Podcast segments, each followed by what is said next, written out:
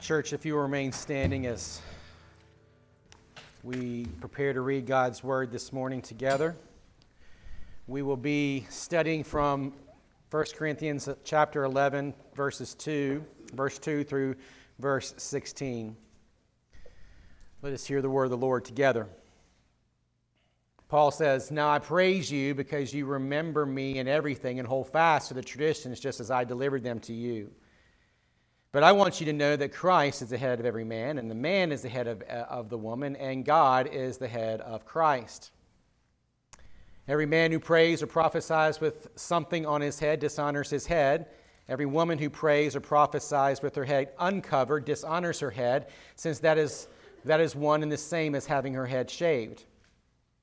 For if a woman does not, doesn't cover her head, she should have her hair cut off. But if it is disgraceful for a woman to have her hair cut off or her head shaved, let her head be covered. A man should not cover his head because he is the image and glory of God. So too, woman is the glory of man. For man did not come from woman, but woman from, came from man. Neither was man created for the sake of woman, but woman for the sake of man. This is why woman should have her symbol, have a symbol of authority on her head because of the angels. In the Lord, however, woman is not independent of man, and man is not independent of woman. For just as woman came from man, so man comes through woman, and all things come from God. Judge for yourselves. Is it proper for a woman to pray to God with her head uncovered?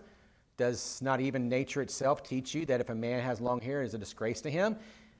But that if a woman has long hair, it is her glory, for her hair is given to her as a covering? If anyone wants to argue about this, we have no other custom, nor do the churches of God. This is the word of the Lord. Thanks be to God indeed. You may be seated.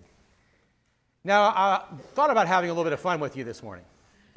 I thought about having the elders' wives come in with head bonnets on and just see how people would respond to that. Um, can I just go ahead and put the just punch it out there where we're going to land on this? It's, it's right in the title. It's not about head coverings.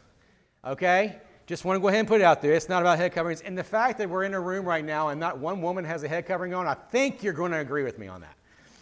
Um, but you may not know why, and that's okay because honestly, this is a difficult ta- uh, passage we're going to study this morning. There's so many different, really complex things that we got to try to mine through, and, and, and it's, it's, it's been a really tough passage. I can't remember a time in recent history where I've spent so much time studying as broadly as I have on one passage than I have right here with this one today. I was listening to a podcast this week with a panel of pastors, and they were talking about the topic of preaching and particularly the joys and difficulties for the preacher himself.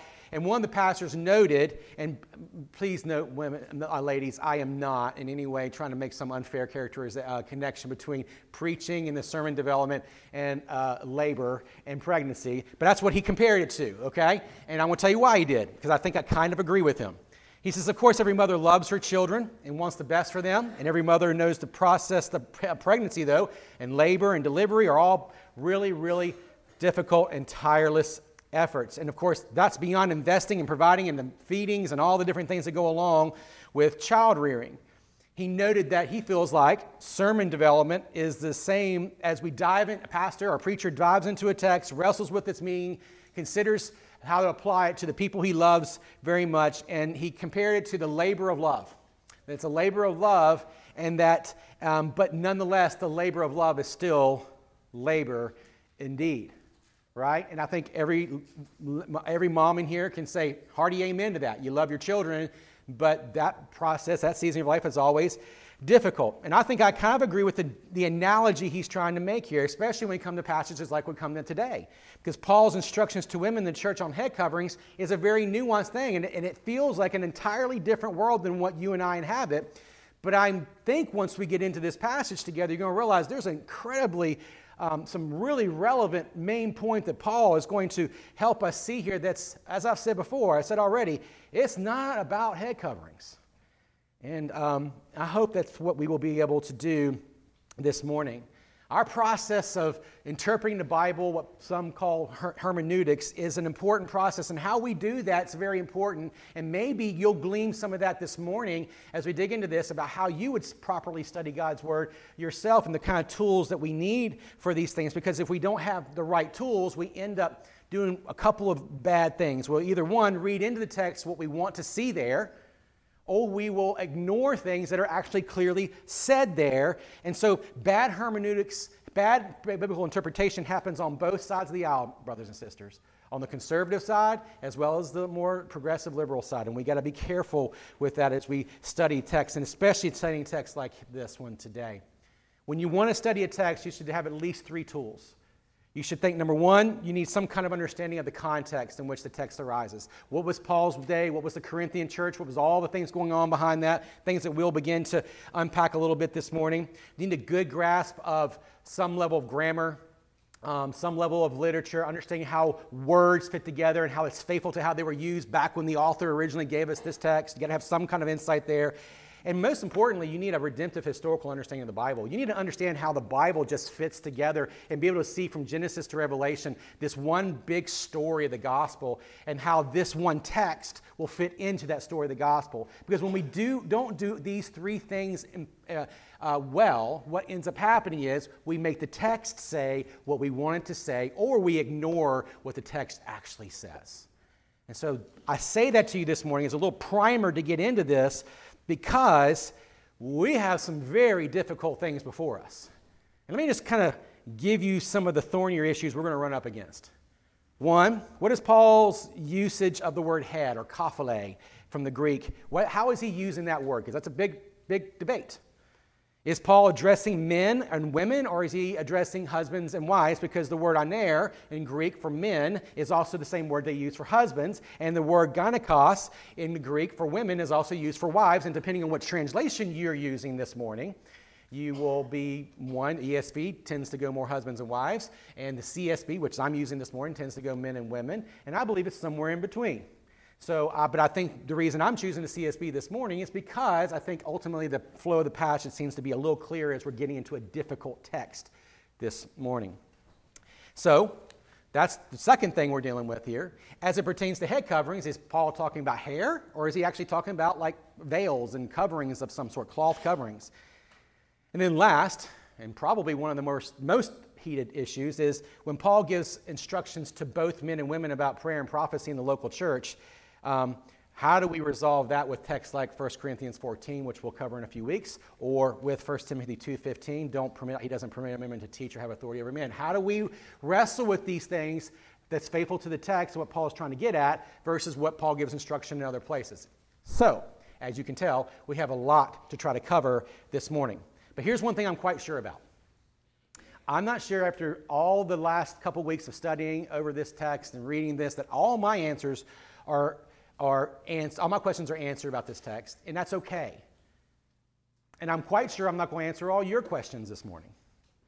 But I am extremely positive that we will arrive at the essential point and principle of the text. Because I think that's expressly clear here for Paul. And it's, it's going to be this point Redeemed men and women, get this, okay? Pay attention.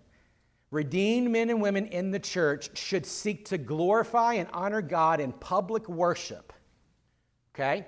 And do so by honoring God's beautiful creational order in our interdependent yet distinctive responsibilities inherent in God's good design. That's a mouthful, yeah? Let me say it again because I know you're going to want that one. Redeemed men and women in the church should seek to glorify and honor God in public worship by honoring God's beautiful creational order in our interdependent yet distinctive responsibilities inherent in God's good design. That's the main idea of this text. We can, we can tussle with certain aspects and implications of certain things that might be very difficult to understand, but no one can read this text in light of everything that we know about where Paul's at in his letter to the First Corinthians and uh, to the Corinthians and argue that that's not the central idea. And I think understanding context a little bit here where Paul is will help you know why that's the main idea because we're starting chapter 11. And from chapter 11 through 14, Paul will devote the rest of his time of instruction to the Corinthian church by focusing in on public worship in the church, the gathering of the church, and what is proper and good order in the church. And so, here in chapter 11 today, decorum and honor in the worship setting. Next week, the misuse of the Lord's table and the right proper understanding of the Lord's table. In chapters 12 through 14, we're going to get a cornucopia of things spiritual gifts, orderly worship, unity and diversity among the body of Christ, and the way of love. All of that's set in the context of Paul's concerns about the church's public gatherings, what they are displaying to the world, and more than that, what they're actually saying about God. So, understanding this helps us see and understand Paul's interests in this thing, this weird topic about head coverings that feels like um, feels miles away from where you and I live. His chief aim is to help the church keep Christ and keep the glory of God at the center of our worship. End of statement. Full stop. Because if there's anything that shines brightly in the local church, it's our worship as it, as it, as it stands so brightly against the backdrop of all the self promoting and the self aggrandizing pagan worship of Corinth, and frankly, the self promoting, self aggrandizing worship that goes on in our world ever since the garden. In fact, ever since Adam and Eve's exodus from the garden in Genesis 3, all of worship, from a human perspective, has been making God into our own image, yes? Has been seeking to promote our own glory and our own giftedness rather than displaying God's glory by us bearing his image as God's people in the church. That's Paul's concern because it's the problem that is as old as time itself. That's the problem. It's so much not alive just in Paul's day, but it's very much alive in our day, and it's alive in the American evangelical experience just as much. It's this core principle that runs up under all of Scripture that is key to best understanding what Paul's trying to help us see this morning. So, my goal this morning is very simple. I wanted to spend the bulk of our time just trying to steadily walk through this passage, examine it together, try to answer as many of the questions as I can that Paul's trying to unpack here, and at the end, draw some conclusions um, from some essential, what I'm going to call gospel oriented aims that you and I will benefit from as the church as we worship together, not just here, but wherever the Lord may lead us in the future. So let's just talk about that first section. Let's just kind of walk through the passage here. Verses 2 and 3, Paul sets out his aim he says it there I praise you because you remember me in everything and hold fast to the traditions just as I have delivered them to you. Verse 2 there, right? Paul's concern clearly is orderly worship. I praise you. So there's something about what Paul is doing here where he's making praise for what the people uh, in Corinth, or at least some contingent in Corinth, are, are doing. They, he's praising them because, in some sense, there's something still there. As, as messy as Corinth was, he's still and, and pleased the fact that there's some passing down the traditions that have been handed down to them through the apostles, through him, and, he's, and they're trying to take them seriously. Now, listen, this prompts a really good thought for us and something I want to encourage us in this morning. It's a wonderful reminder that every church has plenty of room to grow, yes? I think you can look at our church and you see plenty of room, uh, evidences where we need to grow, and the Lord's doing that, and He's been faithful to us in that. Every church has plenty of room to grow, but to the degree that a church is seeking to make Jesus visible, make Jesus seen, and keep Him at the center, and this is just a reminder things are probably not as bad as they may seem sometimes. It's very easy to criticize. It's very easy to look at a church and go, man, they are way off the bus. And I get to know many faithful pastors in this town who are pastoring churches in various contexts and difficult places.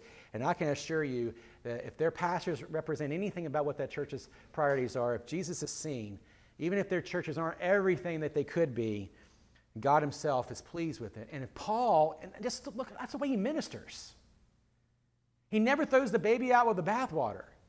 As, as rough as he's been dealing with all these difficult things in the Corinthian church, he's very quick to remember, praise where he can. And that's what he's doing here. So, since the focus of chapters 11 through 14 concern corporate nature of worship. What is Paul meaning when he talks about traditions? Well, I think, in my estimation, based on our study, is that he is pleased that at least to some contingent in the church are holding on to that apostolic message of the gospel that has been passed down to them and any of the related acceptable traditions that have been passed down with it that are helping with the church's mission and their witness to the gospel. See, for him, corporate nature of worship is the most is so essential to getting the gospel right. We can rightly presume that what he means by a tradition here, that he has in mind a kind of accepted tradition that was being passed along with the gospel as the churches were being planted across the Greco Roman world, he, whether it be him or Peter or anyone else, that he, he says there must be something that they were that was fairly standard. They were probably not unique to Paul. They were probably some, some accepted practice common to Christ Church wherever it was spreading into the world. But he says something in verse 3 but. Big transition, right? I'm not going to say big but, but I'm going to say big but. It's a big but, right? I want you to know that Christ is the head of every man, and the man is the head of the woman, and God is the head of Christ.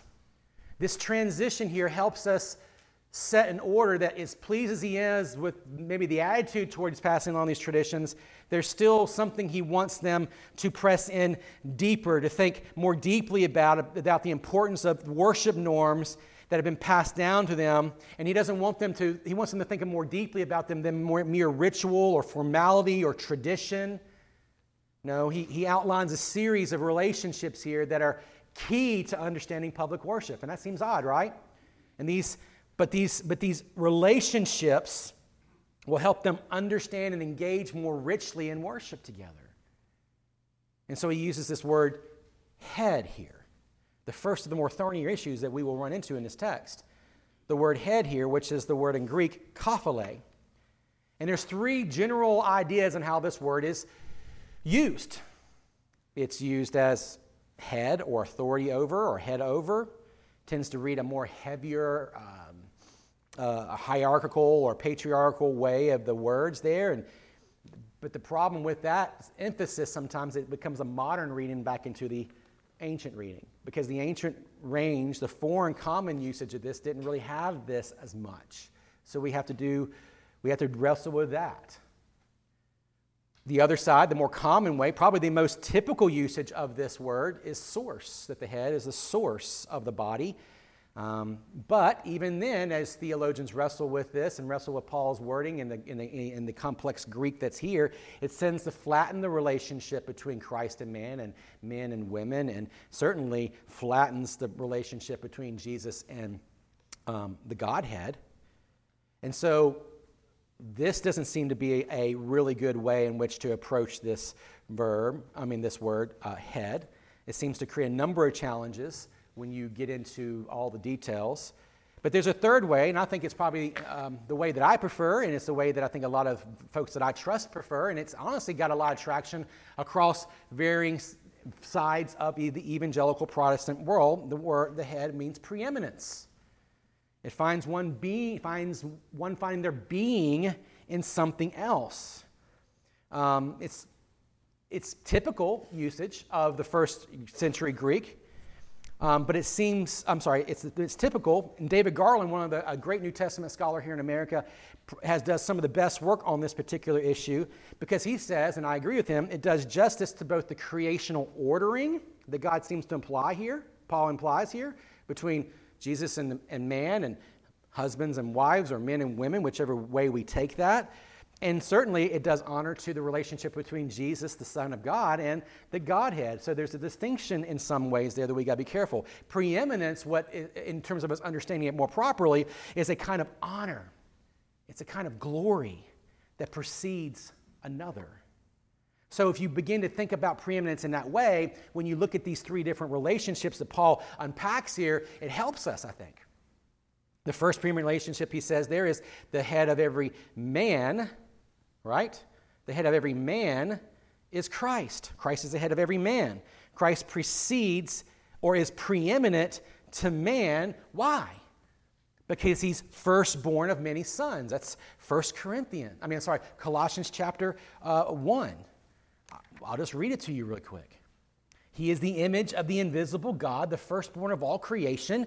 For everything was created by him and in heaven and on earth, the visible and invisible, whether thrones or dominions or rulers or authorities. All things have created were um, so have, have been created through him and for him, and he is before all things, and by him all things hold together. He is also the head of the body, the church. He is the beginning of the firstborn from the dead.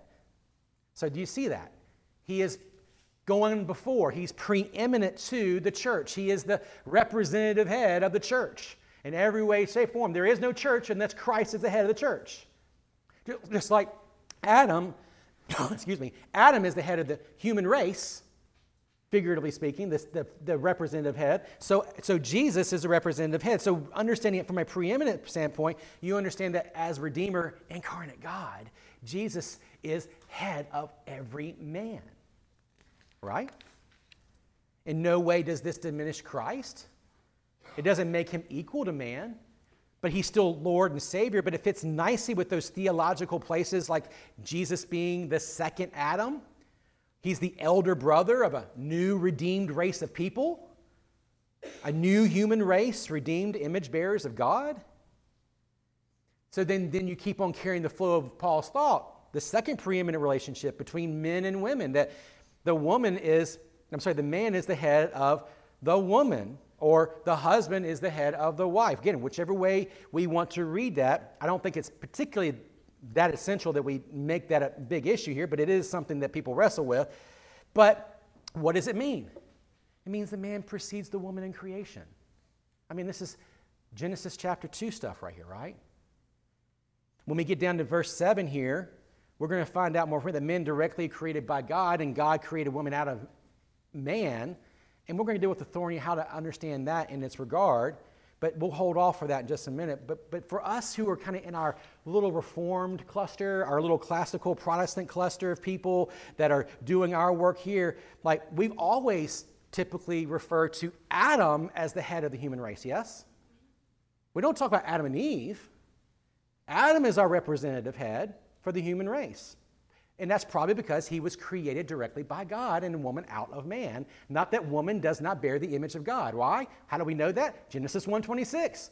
When God says, I created man in my own image, male and female, both are created in his image, but there's a certain order when we drill down into the specifics of it in Genesis 2, where man is created first, and then woman is created out of man because man, it's not good for man to be alone. And so, as we venture deeper into this point, and we will here, we get to chapter, verses 7 and 11 here in just a little while, I just want to make sure we stay up front. This no way implies, and should never imply in any shape or form, that man is closer to God, or that woman is um, inferior to man, or that man is superior to woman. And we'll get there. So, right, I just want to pump the brakes on that for, for a second. But then he goes, then follow the, tr- the track, the logic here. He goes, and then, Jesus, then God is the head of Christ. He uses the Trinity. Now that seems odd. Is Christ lower than God? We would say absolutely not. Classical historical understanding of the Trinity says they're all equal in essence and all things there. But what Paul is carefully doing here is he's distinguishing between the incarnate earthly ministry of Jesus, who goes as the second person of the Trinity, and he, and he goes to accomplish the will of the Father, which we see in John, the Gospel of John, and he's doing this, he's separating that, distinguishing that between the second person, the Logos, the second person of the Trinity. He's saying there's a, there, is, there is an analogous relationship here because the Son, though he is equal to the Father in essence, in his earthly ministry, he's coming here so that he may bring glory to the Father. Why? Because he's representing man to the Father for those who are saved. He's representing the elect, the redeemed to the Father. Now, when you think about head in this relationship, I personally, and I hope it helps you, this seems so helpful to me. Preeminence recognizes the good order of a relationship by also avoiding those, those, those kind of characteristic, kind of um, demeaning ways in which we sometimes talk about relationships between men and women. For Paul, head means representative head because he's preeminent.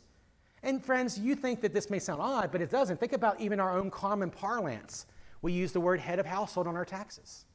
Am I, you know, whatever that may be, our culture is not, by the way, in any way under, recognizes the, the, the, the, headship of the husband in a home or any of that kind of stuff, but we in our, even our own tax code say this. They have a head of household type situation. We have congregation, uh, congressional representatives. Now, they think they're better than us sometimes, but they're not, and they serve at our own pleasure to represent our interests. I, as a lead pastor here, I am merely a representative of the elders in large way. Oh, and really, the elders are representatives of you, as we were a representative of you in the mission of this church.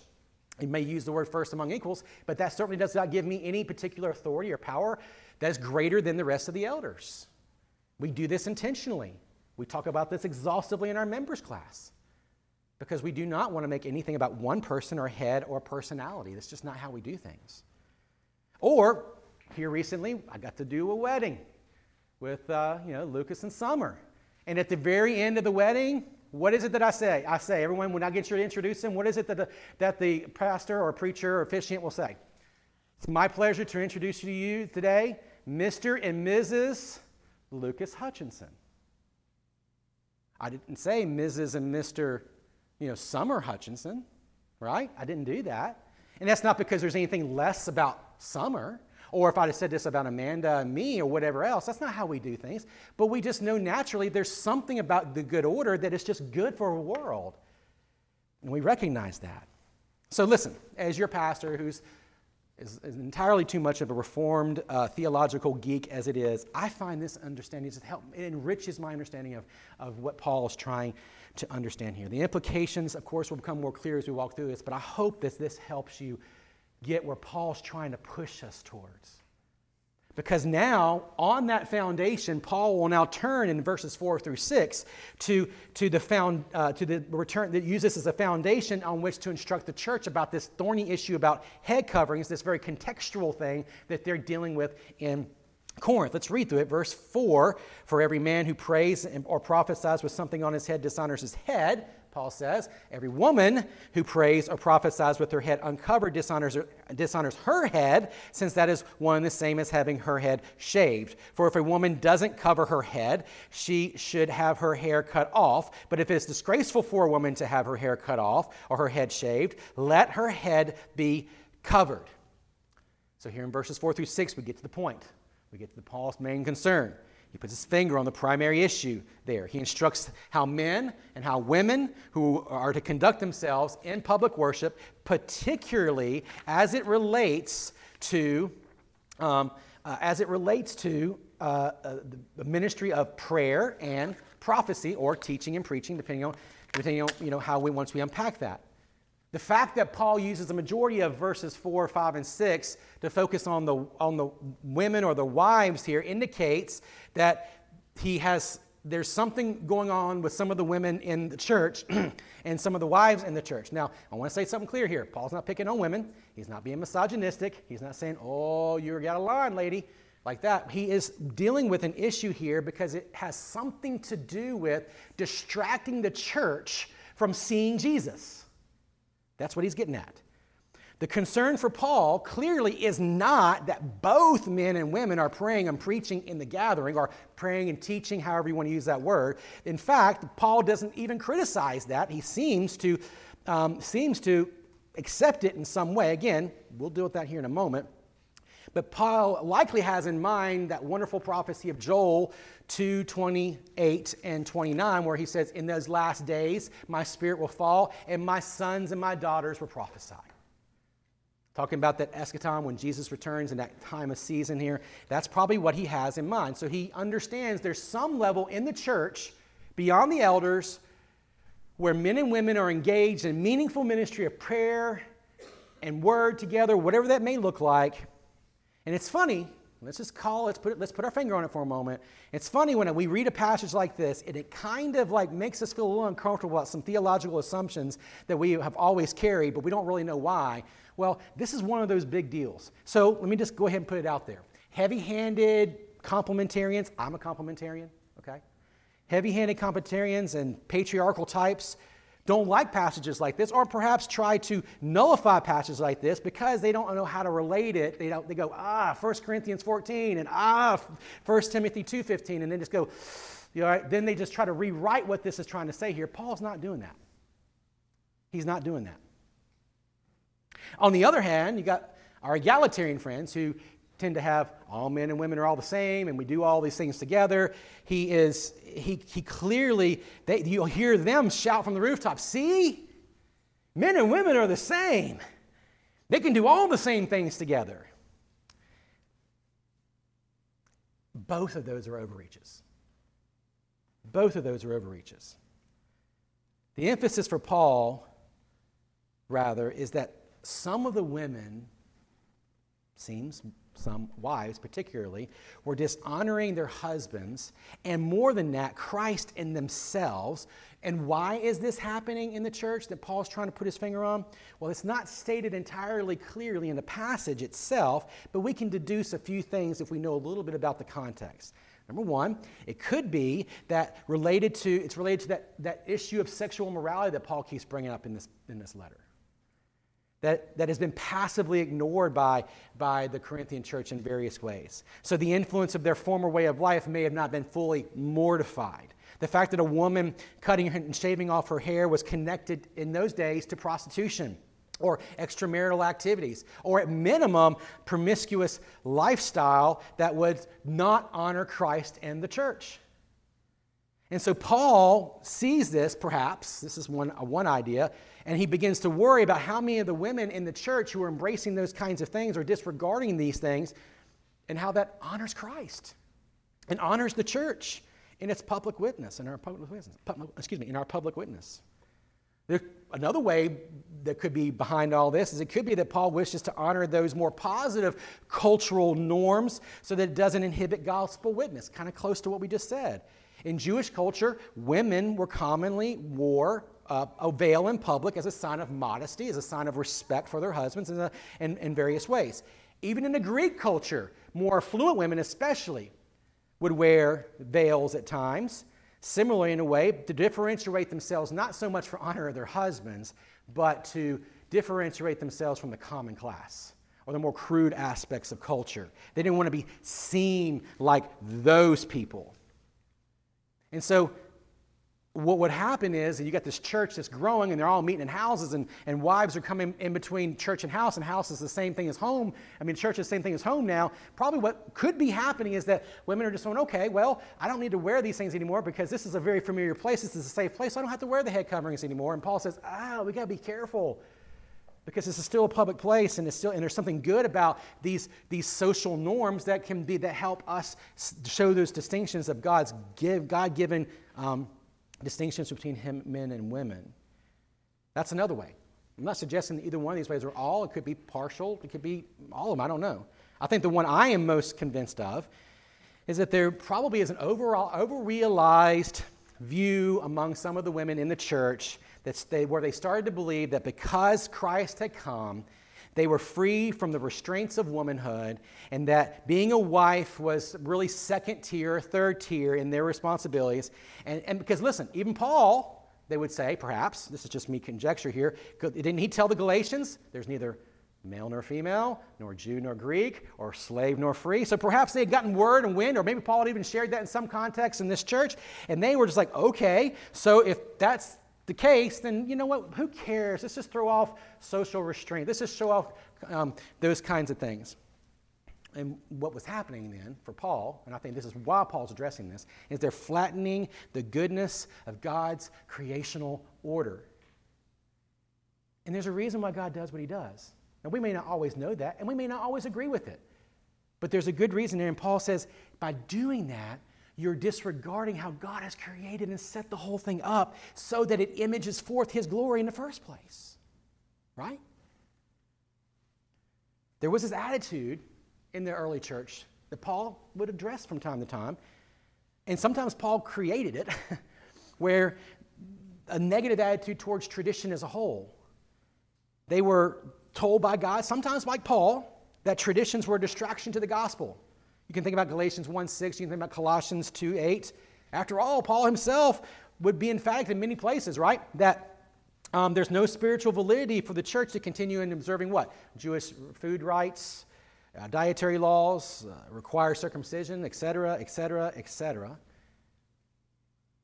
But Paul is neither a legalist nor is he a liberationist.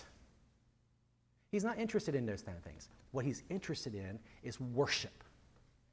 He's interested in whether his people have the character of Christ. And that's not me this time. I don't know where that is. But the, he is interested in this. In case you were awake, now you're awake, okay? Um, he's interested.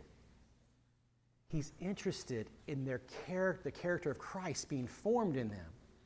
He's interested that his church displays the glory of God to the world. That's what he's concerned about. That's where his heart is. So, whatever the case is, Paul clearly feels that the church should not jettison good creational order and the honor of good aspects and honor those good aspects of societal codes, particularly in the local church's worthy worship gathering. Why? Because the world nor the church benefits from a kind of Christianity that's ambiguous and autonomous, um, much like what he's been addressing already in chapters 8 through 10 about your personal liberty. Your personal liberty should never be put first. In the same situation here. Whatever liberation you have in Christ is wonderful, but the glory of God is preeminent. The, the, the, the, message of the gospel is preeminent. And so Paul is giving correction, he's giving instruction to actions and attitudes between the two genders, particularly between husbands and wives, perhaps, in corporate gathering. Um, it's not about the length of their hair or wearing a hat or a veil. It's about something much deeper that should be enigmatic of the community of Christ. A culture of honor, a culture of interdependence between men and women, between husbands and wives, that exists to show forth the glory of God. So, Paul puts the issue in the starkest of terms to the ladies. He says to them, If you will not cover your head, then you should shave your head. That seems kind of extreme. Um, I like Sinead O'Connor, but I'm not, I don't think, you know, I don't, I don't think that's a look that I, you know, I don't know, just being honest. But what is he getting at? He's effectively saying, go ahead, go your own way. Do what you're going to do. If you're, if, you, if you're going to embrace this, then go ahead and do it. But let me just tell you up front this is me, my words of what Paul is trying to say here. You will not be reflecting your new identity in Christ well now. He won't. See, Paul's concern is this for a woman to jettison the tradition in favor of a thin view of autonomy or individuality, she's not only wrongly misunderstand, wrongly understands her, the goodness of her relationship with her husband, but more than that, she understands the goodness of her relationship with God and her Redeemer Jesus. And so let's be clear Paul is not interested in mere adherence to cultural decorum or tradition for tradition's sake. He's drilling down deeper and deeper and deeper into something much more essential. And that's what he gets at in verse 7 through 12. A man should not cover his head because he is the image and glory of God. So too, woman is the glory of man. For man did not come from woman, but woman came from man. Neither was man created for the sake of woman, but woman for the sake of man. Look, anyone who's been in the church uh, probably under, gets pretty quickly what Paul's trying to do here. They understand what he's using this Bible. He's grounding his instruction now. This, this, this headship that he's been dealing with in verse 3, he's grounding it now in Genesis 1 and 2, which we've already kind of alluded to. And so he goes to verse 7 A man should not cover his head because he is the image and glory of God, so too a woman is the glory of man. Now, again, one of those really weird, thorny verses that sometimes gets um, turned uh, upside down. So I want to take a careful look at it just for a few moments, all right? Some will overemphasize using texts like this. Again, this is when we don't really understand what's happening here, and we tend to read our modern concerns back into the text they'll read and overemphasize that, that man has, was created in the image of God and glory of God, and thus deduce that woman is second chair, that woman is inferior in some capacity, and that somehow, and some will even go so far as to say, man is just closer to God. And I think that a closer reading of this, a closer examination of this text will prove otherwise. It'll, it'll warn us off of that error. So he's grounding this in Genesis 1 and 2. Now, if you're familiar with Genesis 1 and 2, you understand that Genesis 1 is a 30,000 view, foot view of creation, and Genesis 2 is a you know, 10,000 foot view. Right? It's, a, it's, right on, it's a ground view of what's actually happening. The 30,000 foot view is the big picture. Both men and women are endowed with the image of God. Verse 126, chapter 120, uh, Genesis 126, and given creation to mandate, the creation mandate together. Both women and men and men are created in the image of God and given that mandate together. But in Genesis 2, he drills down a little deeper. He zooms in with more detail, and we see the intricate order of God's creation of mankind in fuller, brilliant detail. It's there that we find that man was created first and woman was created out of the rib of Adam. Now, why does that matter? I think, and I cannot say it better than what a commentator said it this week, an Anglican uh, uh, scholar, New Testament scholar who's passed recently, or passed a few years ago. His name's Leon Morris. We love Leon Morris in the Reform side of things. I'm just going to be honest with you. So most of my com- you have a lot of commentaries. I'm, you're going to find him on my shelf a lot. Here's what he says: The reason a man should not cover his head is not that he is is is. I'm sorry. The reason that a man should not cover his head is that he is the image and glory of God. In the creation story, we read that God made man in his own image, he says. Genesis 1 makes no distinction between the sexes at this point, but the glory is not even mentioned in the Genesis text as it is here with Paul. For Paul, glory is the focus, not image. Man shows forth God's glory as nothing else does. When people worship, this high dignity needs to be recognized that the glory of God is not to be obscured in the presence of God by covering the head of, um, of the bearer. Paul is careful, though, not to say that the woman is made in the image of man because she's not made in the image of man. She is not. Thus, the woman should not be viewed in subjugation to men or inferior to them. It is true, though, her relationship to man is not the same as that of man to God, but she has her own place. But it is not the man's place. She stands in such a relationship relationship to the man as does nothing else. And thus she is called the glory of man and it is precisely the glory of man that should be veiled in the presence of God in worship. God alone must be glorified in worship. Do you, so you see where he's getting at? The, the man who was created directly by God, in, in, a, in, in, terms of analogy is concerned, he should, not, he should not veil himself because it's what would be common practice when you go into pagan worship. Men would put all these garb on themselves and all these kind of things. Why? To bring attention to themselves and to their high standing in society. And so God says, You're not the focus. I am. And you bear my image.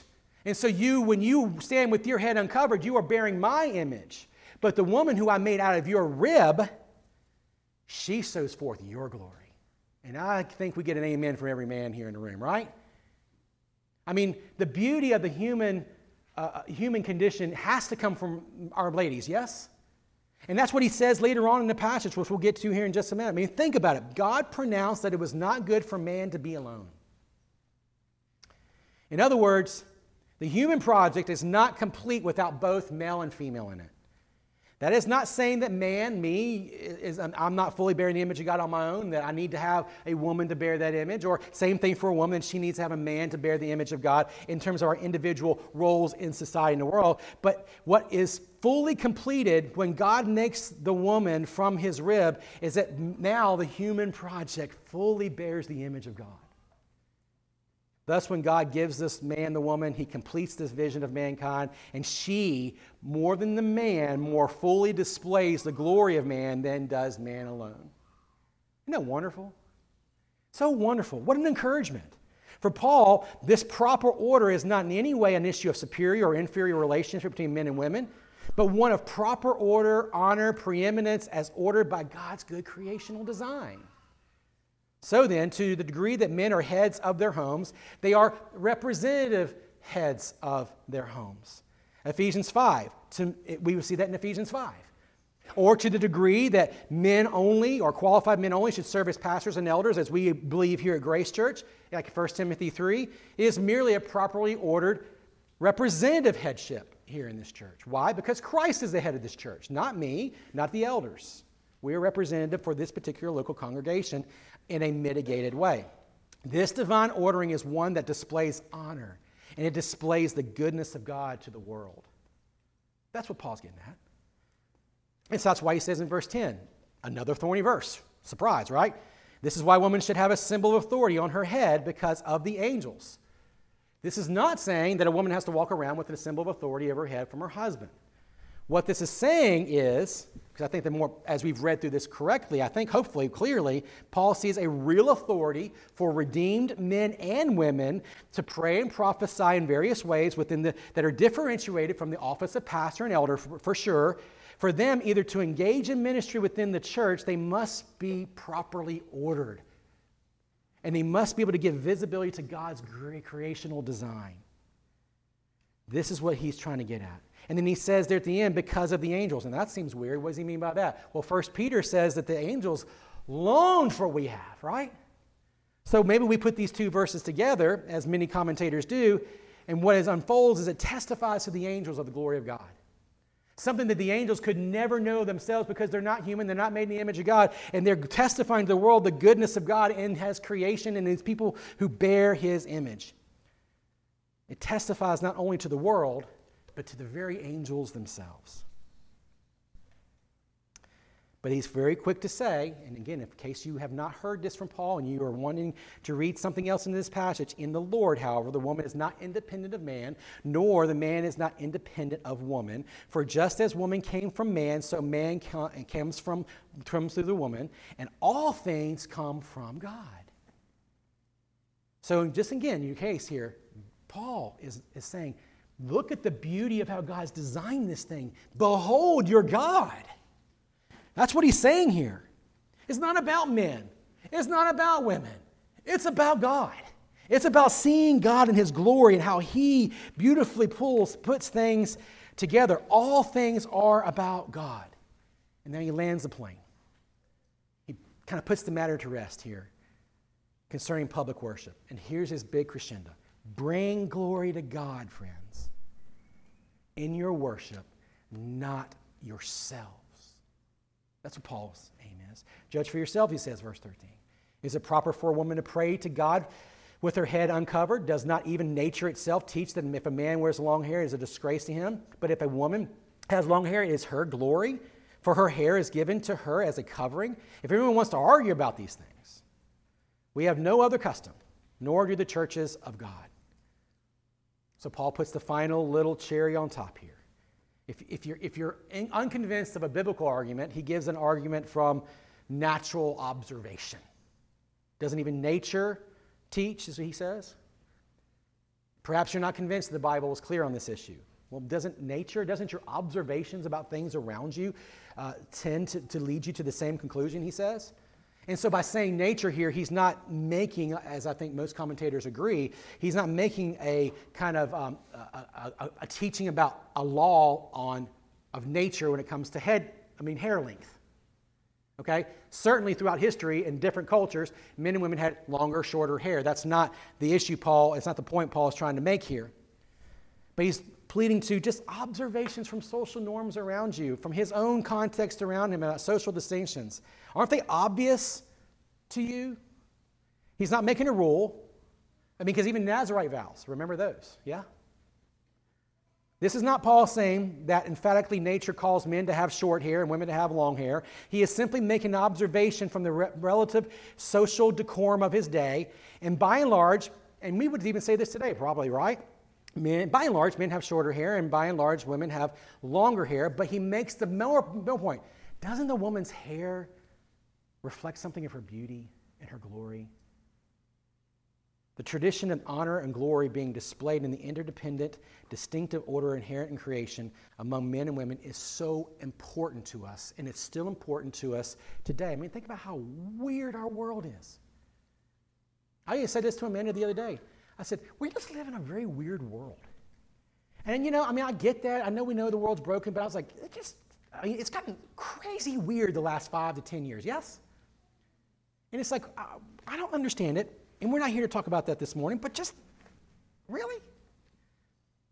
And so Paul wants to make the point clear. We said it earlier, we'll say it again. Redeemed men and women in the church, we need to seek to glorify God and honor Him in public worship as we honor the beautiful ordering of creation that He has instilled in men and women with interdependency for one another, yet distinctly from one another, that's inherent in His good design. Yeah?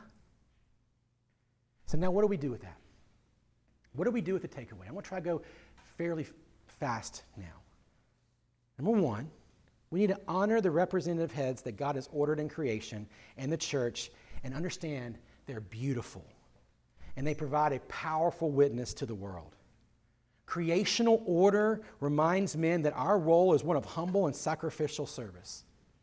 You and I, brothers and brothers, I want to say this right now. You and I are not called to be Viking conquerors who wield our axes over our puny little villages like a bunch of Neanderthals. That's not our call. Creational order calls us to care and protect and to be humble. And it warns us off the abuse of what Peter says the weaker sex and to take advantage of women and to see them as second chair and to see them as possessions. They are not these things. Women are to be honored, they're to be cherished, they're to be protected in the body of Christ, and they are to be contributors alongside us in proper ways in the work and mission of the church. But it's not just that. Two, we must recognize because of that the distinctive and interdependent relationship of men that aids in imaging God's glory to the world. That God has designed it this way. That, that, that we recognize the gifts and investments of both men and women in the church, and it's vital. Whatever we are to make of this, and we can have that debate another time, the ministry of prophecy, the ministry of prayer in the local church, it's clear that Paul includes women in some way or shape or form in that. And we have to wrestle with 1 Corinthians 14, and we have to wrestle with 1 Timothy uh, 2. We have to wrestle with those texts because those are Paul's teachings as well. But it doesn't, but, but at minimum, it says this women are called to know theology as much as men. And women are called to use their theology as much as men. Because you're going to be sent into different contexts too. And so it's not just for the nerds who sit around reading John Calvin all day. Like, get in your word and be taught this, and we should be teaching one another these things and encouraging one another in these things. We must recognize this. Uh, um, I'll go so far as to say this um, the fir- in the first century church, there was no children's ministries. And there weren't women's ministries. They were just one ministry, and they ministered and cared and mutually cared for one another in that context. So we got to wrestle with this text in light of that, not these things, these modern things that we do here. And I'm happy to say this, and I'm just going to brag for a moment. I have this written in here, by the way. This is not an extemporaneous thought. I actually have it written in here. I'm married to a solid theologian. She's called me off the cliff on so many stupid things. Our first date is enigmatic of that. Uh, I said to her, because I was too afraid to kind of hedge my bet at the time, that I'm, I'm, I'm fully Calvinistic and Arminian at the same time. You know what she said to me? That's stupid. and she's right. That's just stupid. First date, by the way. I knew I wanted to marry her right then. It was awesome. It was amazing. But she's been a spring forward for thinking through the Christian life together with our ministry among unbelievers and soccer and other places the Lord's led us, raising three boys, serving four churches together, three of which have been church plants. Couldn't have done it without her, guys. Wouldn't have done it without her. But it's also a respect for social decorum in our culture. When we think about these distinctive and independent roles, we want to make sure we understand that. Like Paul that sees nothing wrong with defending good tradition, good aspects of tradition that show forth the good order of creation in society. We shouldn't jettison those things. Our culture is really quick to jettison these things, are they not? What a man should wear, what a woman should wear. Like men, dress like men. Women, dress like women, and do so in a way that honors and glorifies God. It's just that simple. This should not be that easy, to, be that hard to figure out. This, of course, means that men should not dress like women, as we see in our world today, and vice versa, but it also means that we should avoid provocative dress in ourselves that would distort the goodness of God over a well ordered society and the institutions in that society. So we should, be, we should do things in a way that's honoring to the context. Perhaps you followed the dress code debacle in Congress lately, yeah? You know I'm talking about John Fetterman and him wearing, you know, uh, hoodies to Congress and do all that kind of stuff. Now you know me. If some of you guys know me, it's like during the week, like I'm wearing my soccer garb, I'm wearing my hoodie and whatever else. But friends, there's just there's context for everything. If I go to a funeral, I go to a wedding, I'm wearing what I need to wear. If I wear us here, I want to do be to the context of what's here. This is not a this is not a call for us to all start wearing suits or me to wear robes, although a Genevan robe would be pretty awesome, okay? Um, and don't be surprised one day if I walk up here with one on, all right? Um, but I digress.